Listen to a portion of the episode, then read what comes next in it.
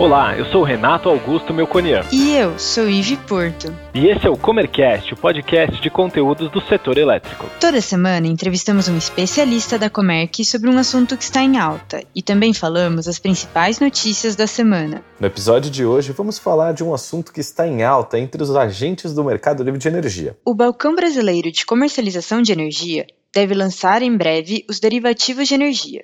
Esse movimento promete aquecer ainda mais o setor. Convidamos Daniel Camposilvan da Newcom Energia e Juliano Castro da Comerc Trade para explicar o que são os derivativos e como o mercado está reagindo.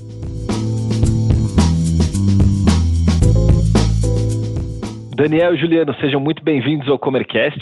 Eu queria pedir para vocês, antes da gente entrar no nosso tema, se apresentarem, contarem um pouquinho da trajetória e carreira de vocês. Bom, eu sou o Juliano, eu estou na mesa da, da Comerc Trading há 10 anos, completados agora em abril, e sempre uh, um ano fiquei né, como back-office e agora nove anos já na mesa de trading, operando mesmo os contratos, compra e venda de energia curto, médio e longo prazo. Olá pessoal, meu nome é Daniel, eu estou na Newcom há dois anos como diretor.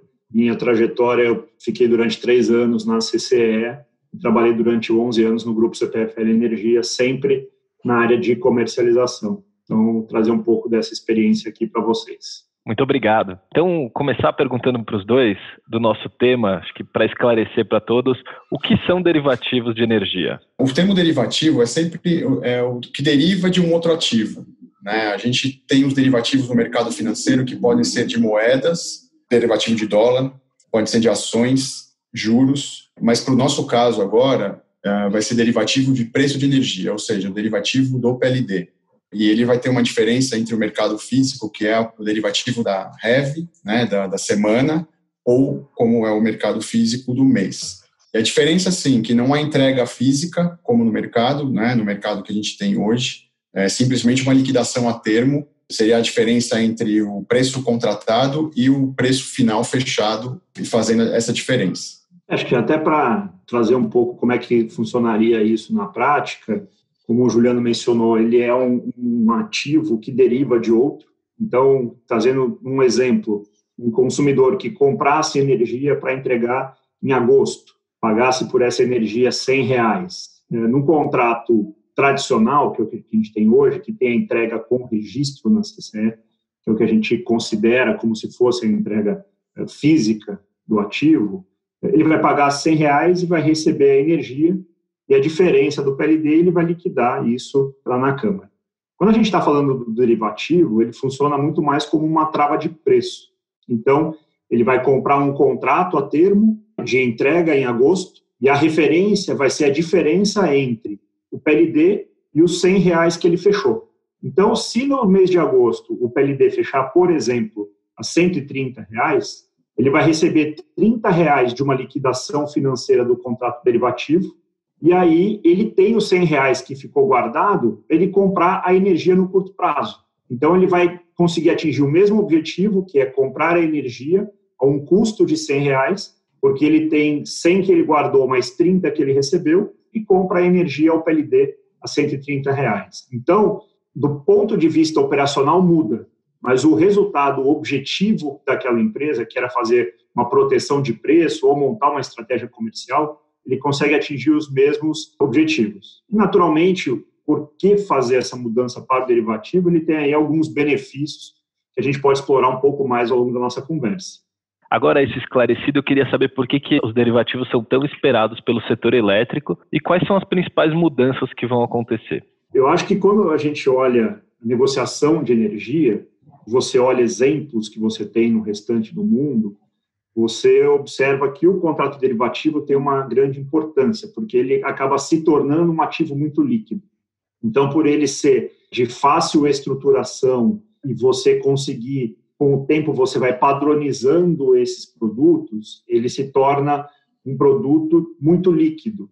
E isso traz um benefício para as empresas que é justamente o objetivo de gestão de risco de, de volatilidade de preço sobre a negociação da energia. Então, quando ah, a gente olha o mercado do Brasil hoje, a gente opera apenas com os contratos de entrega física. E aí acaba que você limita o tamanho dessa liquidez. Para você ter uma ideia, hoje o nosso mercado gira entre 4 e 5 vezes a energia entre sair do gerador e chegar até o consumidor final, negociada de 4 a 5 vezes. Em mercados mais maduros, onde você tem os derivativos financeiros funcionando, esse giro ele é normalmente acima de 8, 9, 10 vezes. Então, você consegue ter uma maior liquidez e a negociação se torna menos custosa, se torna é, a prote melhor proteção de risco para quem está operando nesse mercado de comercialização. É por isso que a gente tem essa expectativa em relação a esse produto específico. Trazer a liquidez para o mercado é o grande objetivo desse produto novo, porque quando você faz a, a liquidação pela diferença, você tem menos risco, você tem mais controle das suas operações. E trazendo mais players, players grandes, bancos, fundos de investimento, trazendo mais liquidez, esse é o grande atrativo para esse produto. E a gente enxerga com bons olhos isso. A gente acredita que esse mercado se consolidando, você vai ter mais giros, né, mais, mais liquidez e mais controle sobre as suas operações. Então, é um bom produto que a gente enxerga aí para frente. Muito bem. Juliano, eu sei que a Comerc trabalha mais com os consumidores, então vou pedir para você falar um pouquinho das vantagens para os consumidores, dessa parte de derivativos, e Daniel, as vantagens para as comercializadoras. Para os consumidores, eu ainda acho que ele não vai conseguir fugir totalmente do ambiente físico, porque ele vai precisar dessa entrega ainda, ele vai precisar receber o lastro no CCE. Eu imagino que o instrumento derivativo pode funcionar para um consumidor como um instrumento de hedge, por exemplo, para um contrato futuro, mas ainda para o consumidor ele ainda está bem vinculado ao mercado físico. Para comercializador, eu acho que é mais fácil, porque como ele pode fugir um pouco do ambiente físico, do ambiente CCE, né, e simplesmente fazer a, a transição e, e, liquidar a diferença financeira simplesmente. É esse ponto do consumidor, ele de fato a necessidade de ter o lastro físico na CCE, isso acaba valendo para o gerador também, ele vai estar recompondo um lastro, ou alguma coisa nesse sentido, ele vai ser, vamos dizer assim, um desafio para você crescer o derivativo junto ao consumidor final. A forma como ele é desenhado não impede que ele opere no financeiro. Ele usa o financeiro como trava de preço e o lastro ele compra mês a mês no mercado de curto prazo. É óbvio que isso implica para ele quebrar a operação em duas. E aí isso, traz alguma complexidade do ponto de vista operacional e do ponto de vista de aprovação dentro da empresa. Então, a nosso ver, isso é uma questão que o tempo vai fazer com que os consumidores enxerguem o benefício do derivativo pela sua liquidez, pelos produtos novos que vão surgir. E aí entra o papel grande das comercializadoras de, de fato, fazerem produtos diferenciados e aderentes à necessidade do consumidor, para que ele se convença do benefício de utilizar o mecanismo do contrato derivativo financeiro. Mas isso leva tempo. Quando você olha os comercializadores, é natural que você tenha um movimento mais rápido para isso. É porque muitas das nossas empresas de comercialização que atuam no mercado não atuam especificamente atendendo a necessidade de lastro do consumidor ou do gerador, mas atuam tomando posição e montando suas posições direcionais contra o preço de mercado, contra essa volatilidade do preço de mercado. E para isso, elas não precisam do contrato físico. Ter um contrato que seja um derivativo sobre o PLD ou sobre um preço futuro da energia já seria suficiente para ela atingir esse objetivo. Com alguns benefícios, ele deixa de operar com o valor integral do contrato de físico e passa a operar apenas pela diferença. Isso diminui o requisito sobre o caixa que essas empresas precisam ter disponível para operar as liquidações. Então, tem alguns benefícios nesse sentido. Então, é natural que as comercializadoras venham com mais ímpeto para operar os derivativos financeiros. A liquidez tende a ser melhor para elas, tendem a surgir novos produtos eh, dentro desse universo de comercialização, mas elas também vão ter que ter algum pé no mundo do físico justamente para atender o lastro daqueles consumidores e geradores com quem eles operam. Então, é dessa forma que a gente enxerga a dinâmica de como é que isso vai avançar no mercado. A gente pode dizer que, então, o uso dos derivativos pelas comercializadoras pode beneficiar os consumidores? Com certeza. À medida que a comercializadora consegue fazer uma melhor gestão do seu próprio risco, isso, de uma certa forma, se reflete que ela consegue ser mais agressiva em preço, em condição comercial, consegue ser uma condição melhor para o consumidor final uh, lá na ponta. Muito bem. E aí, com essa mudança, a gente encontra o setor elétrico mais próximo do mercado financeiro, certo? Queria pedir vocês explicarem um pouquinho mais sobre isso. Sim, é, com derivativo, a gente vai, só vai poder operar através do balcão do BBCE, que é um, um balcão organizado e regulado pela CVM, ou seja, com as regras de mercado financeiro. Com esse balcão organizado, você já tem as regras pré-estabelecidas a migração para a plataforma já vai ser uma, uma plataforma mais tranquila, já utilizada no físico, fazendo algumas alterações, algumas adaptações, pelo menos nesse instante. Uh, os contratos já contratos padrão, então não tem muita diferença. E assim, as regras do, da CVM, o mercado financeiro já é um mercado uh, mais antigo, bem mais tempo estruturado do que o mercado de energia, então ele vai trazer mais regras para a gente se atualizar para usar para o mercado de energia. De fato, o fato de ser um balcão organizado e com regras eh, ali orientadas e fiscalizadas pela CVM, o mercado financeiro já está mais acostumado com isso. E o produto vem desenhado num formato que é o que ele está habituado a trabalhar. Então, quando o setor financeiro olha para vir operar em comercialização, que para boa parte dessas instituições não é um, um mercado onde elas conhecem mas que tem interesse, estão olhando dado o crescimento que o mercado vem tendo e todo o potencial que ele tem, ao você aproximar a regra do mundo que eles estão acostumados, eles vão ter muito mais tranquilidade em decidir para vir operar nesse mercado. E aí, naturalmente, a gente já tem algumas instituições financeiras que vieram é, entrando no mercado ao longo dos anos, adquirindo comercializadoras, mas agora eles vão operar sem necessariamente precisar ter uma comercializadora de energia, né? poder ter Isso. lá a sua corretora que vai operar dentro do balcão é, de mercado de energia e com todos os seus controles e compliance. Isso traz uma tranquilidade, uma segurança de eles verem que o mercado está cada vez mais atrativo. Então, além de uma nova ferramenta, a gente atrai mais players para o mercado, né? Esse é o objetivo. O derivativo ele tem uma, uma diferença em relação ao mercado físico. Como não tem a entrega física, você exclui alguns riscos que a gente corre no, no mercado físico, que é o risco de inadimplência da CCE, de SF, desligamento de algum agente. Uh, então, você com, com derivativo, você mitiga bem esses riscos. Praticamente você zera esses riscos, né, de, de inadimplência, de redução de contrato futuro, caso alguma contraparte não apresente garantia e caia o contrato, a CCE reduz esse contrato, você não perde esse lastro, você não corre esse risco. Então, esse é um atrativo grande, além de um do benefício tributário, né?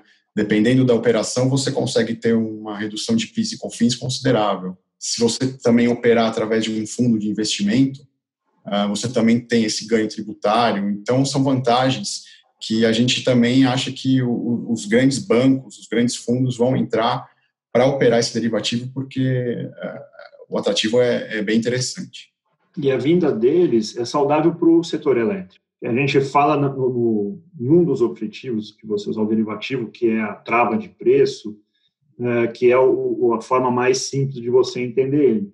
Mas é, à medida que isso vai se sofisticando, quando você olha mercados derivativos é, maduros, as empresas usam esses instrumentos de diversa maneira.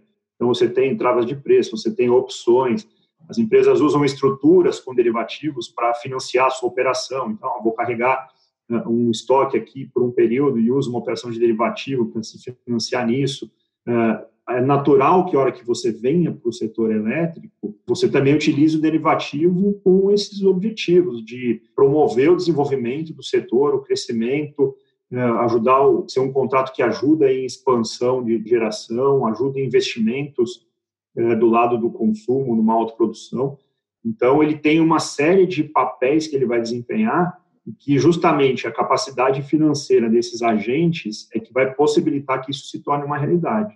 A gente falou de várias vantagens aqui, né, do uso dos derivativos, mas eu queria saber quais são os desafios para a gente aprovar e começar a operacionalizar isso. Vou falar operacionalmente, é ter uma plataforma confiável, que a gente está trabalhando nisso através dos, do comitê de produtos do BBCE, fazer o controle dos books, a divisão se você vai ter um book físico e um book derivativo, uh, limites de contrapartes. A gente está ainda definindo como vai fazer se por MTM, quando assim, a marcação ao mercado, ou por limite de compra e venda por contrapartes. Então, assim, um dos desafios agora é separar esse book, controlar esse book, Uh, o faturamento é diferente, porque não, você não tem emissão de notas fiscais, e sim é uma ficha de liquidação que o BBC vai fazer esse, esse agente de cálculo e você vai ser informado do quanto você tem a pagar ou a receber de cada contraparte. Estabelecer os limites de crédito para as contrapartes. E assim, internamente, fazer a interligação entre trading, back-office, uh, financeiro, controladoria. Então, a gente tem um, um longo caminho pela frente para ajustar esse derivativo dentro da empresa e também saber os limites para como operar daqui para frente. E esses são desafios que a gente tem de imediato. Então, a gente precisa colocar tudo isso rodando para a gente poder iniciar as operações. E esse desafio, naturalmente, todas as outras empresas também vão enfrentá-los, porque hoje a gente não operava isso no Brasil. Então, são estruturas a serem implementadas. E o mercado vai trazer alguns desafios aí de médio e longo prazo. Então, depois que todo mundo começar a operar e à medida que isso for crescendo, você começa a ter os desafios do mercado. Então, risco sistêmico. Como você é, não tem limitação para as operações, você, como é que você vai acompanhar o risco sistêmico da tomada de posições nas empresas em derivativos? Não existe nada que limite o tamanho das posições que você vai ter produtos vão ser conforme a demanda das empresas. Então, eventualmente você vai tentar colocar algum produto que não vai ter aderência no mercado e o mercado vai te dar mensagens de quais são os produtos mais é, relevantes para ele e aí a própria evolução vai te dizer para onde você vai caminhar. E no longo prazo, a gente vai estar tá olhando então para justamente uma evolução total do mercado. A partir de que ponto esse mercado vai ter uma liquidez tão grande, um volume de transações financeiras tão grande que alguém vai se interessar uh, em ser contraparte central dessas operações, em constituir uma clearing para elas, dado que clearing é um investimento de um agente dentro desse mercado. Como é que o mercado vai se organizar para uh, avançar para esse ponto até que a gente chegue no futuro até aí uma bolsa de energia. Então, uh, existem os desafios aqui de curto prazo para a gente começar a operar e à medida que você ganhar musculatura, esses desafios mais de longo prazo que são da evolução natural do mercado. Como última pergunta, eu vejo muito otimismo na fala de vocês, mas queria saber como o mercado de energia está enxergando essa mudança.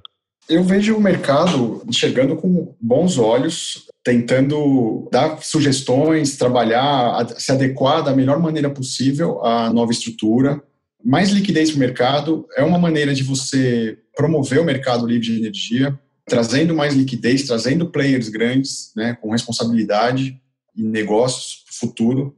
O mercado todo está bem animado com isso, com essa bolsa nova, né, com essa plataforma nova. E eu acho que tem tudo para dar certo e você ter um, um, movimento tão grande como foi o mercado físico, o mercado derivativo no curto, médio e prazo. Essa é a nossa ideia, é o que a gente vai tentar fazer e o mercado acho que está acompanhando essa ideia, está comprado nessa ideia também. O mercado está bastante otimista, sim, é, acredita no, no, potencial e o quanto isso vai ajudar o setor. É, e tanto é que, além da iniciativa da BBCE, que está muito à frente nisso, existem outras iniciativas surgindo e que, é, do ponto de vista de desenvolver produtos de derivativos financeiros, e que vão ajudar na evolução do mercado como um todo. Então, todo mundo acreditando muito nisso. Muito bem, chegamos aí ao final da entrevista. Queria agradecer muito ao Daniel e Juliano foi muito bom, muito é, interessante conhecer um pouquinho desse mundo e tenho certeza que os nossos ouvintes gostaram bastante. Obrigado pelo convite. Eu que agradeço o convite. E agora vamos às principais notícias da semana. Consumo melhora e setor elétrico já enxerga a retomada. Passados quatro meses do início da pandemia, o consumo de eletricidade registra quedas cada vez menores, enquanto a inadimplência dos consumidores retornou a níveis próximos dos normais. Após recursos superiores a 10% em abril e maio, o mês de junho fechou com retração de 4,6% na comparação com o igual período de 2019, segundo estudos da Câmara de Comercialização de Energia Elétrica. Senado tem acordo para votar projeto sobre risco hidrológico em agosto projeto de lei que visa solucionar uma longa disputa judicial sobre o risco hidrológico na operação das hidroelétricas, deverá ser votado pelo Senado na primeira semana de agosto, sendo o presidente da Comissão de Infraestrutura da Casa o senador Marcos Rogério. aumento para transmissão vai afetar a tarifa de energia. Após os desdobramentos da linha de apoio emergencial ao setor elétrico, de 14,8 bilhões de reais, e em meio à agenda de desoneração tarifária em curso pela ANEEL, a autarquia vai deliberar sobre a proposta de aumento da ordem de 27%, ou cerca de 6 bilhões de reais, da receita dos ativos de transmissão de energia do país para o ciclo 2020-2021. A medida tem efeito médio previsto de 3,92% para o consumidor, informa o valor econômico. Geração solar e biomassa apresentam crescimento em maio. Com a queda de consumo de energia no país provocada pela pandemia do novo coronavírus, a geração de fontes de energia com maior participação no país foi reduzida, como usinas hidroelétricas e térmicas. Em contrapartida, a geração de usinas de biomassa cresceu 2,06%, somando 4.167 megawatts médios e representando 44,25% do volume produzido por todas as térmicas. Gostou desse episódio? Ficou com alguma dúvida ou tem alguma sugestão de tema para o Comercast? Mande para a gente em faleconosco.comerc.com.br ou nas redes sociais. Até, Até a próxima. próxima.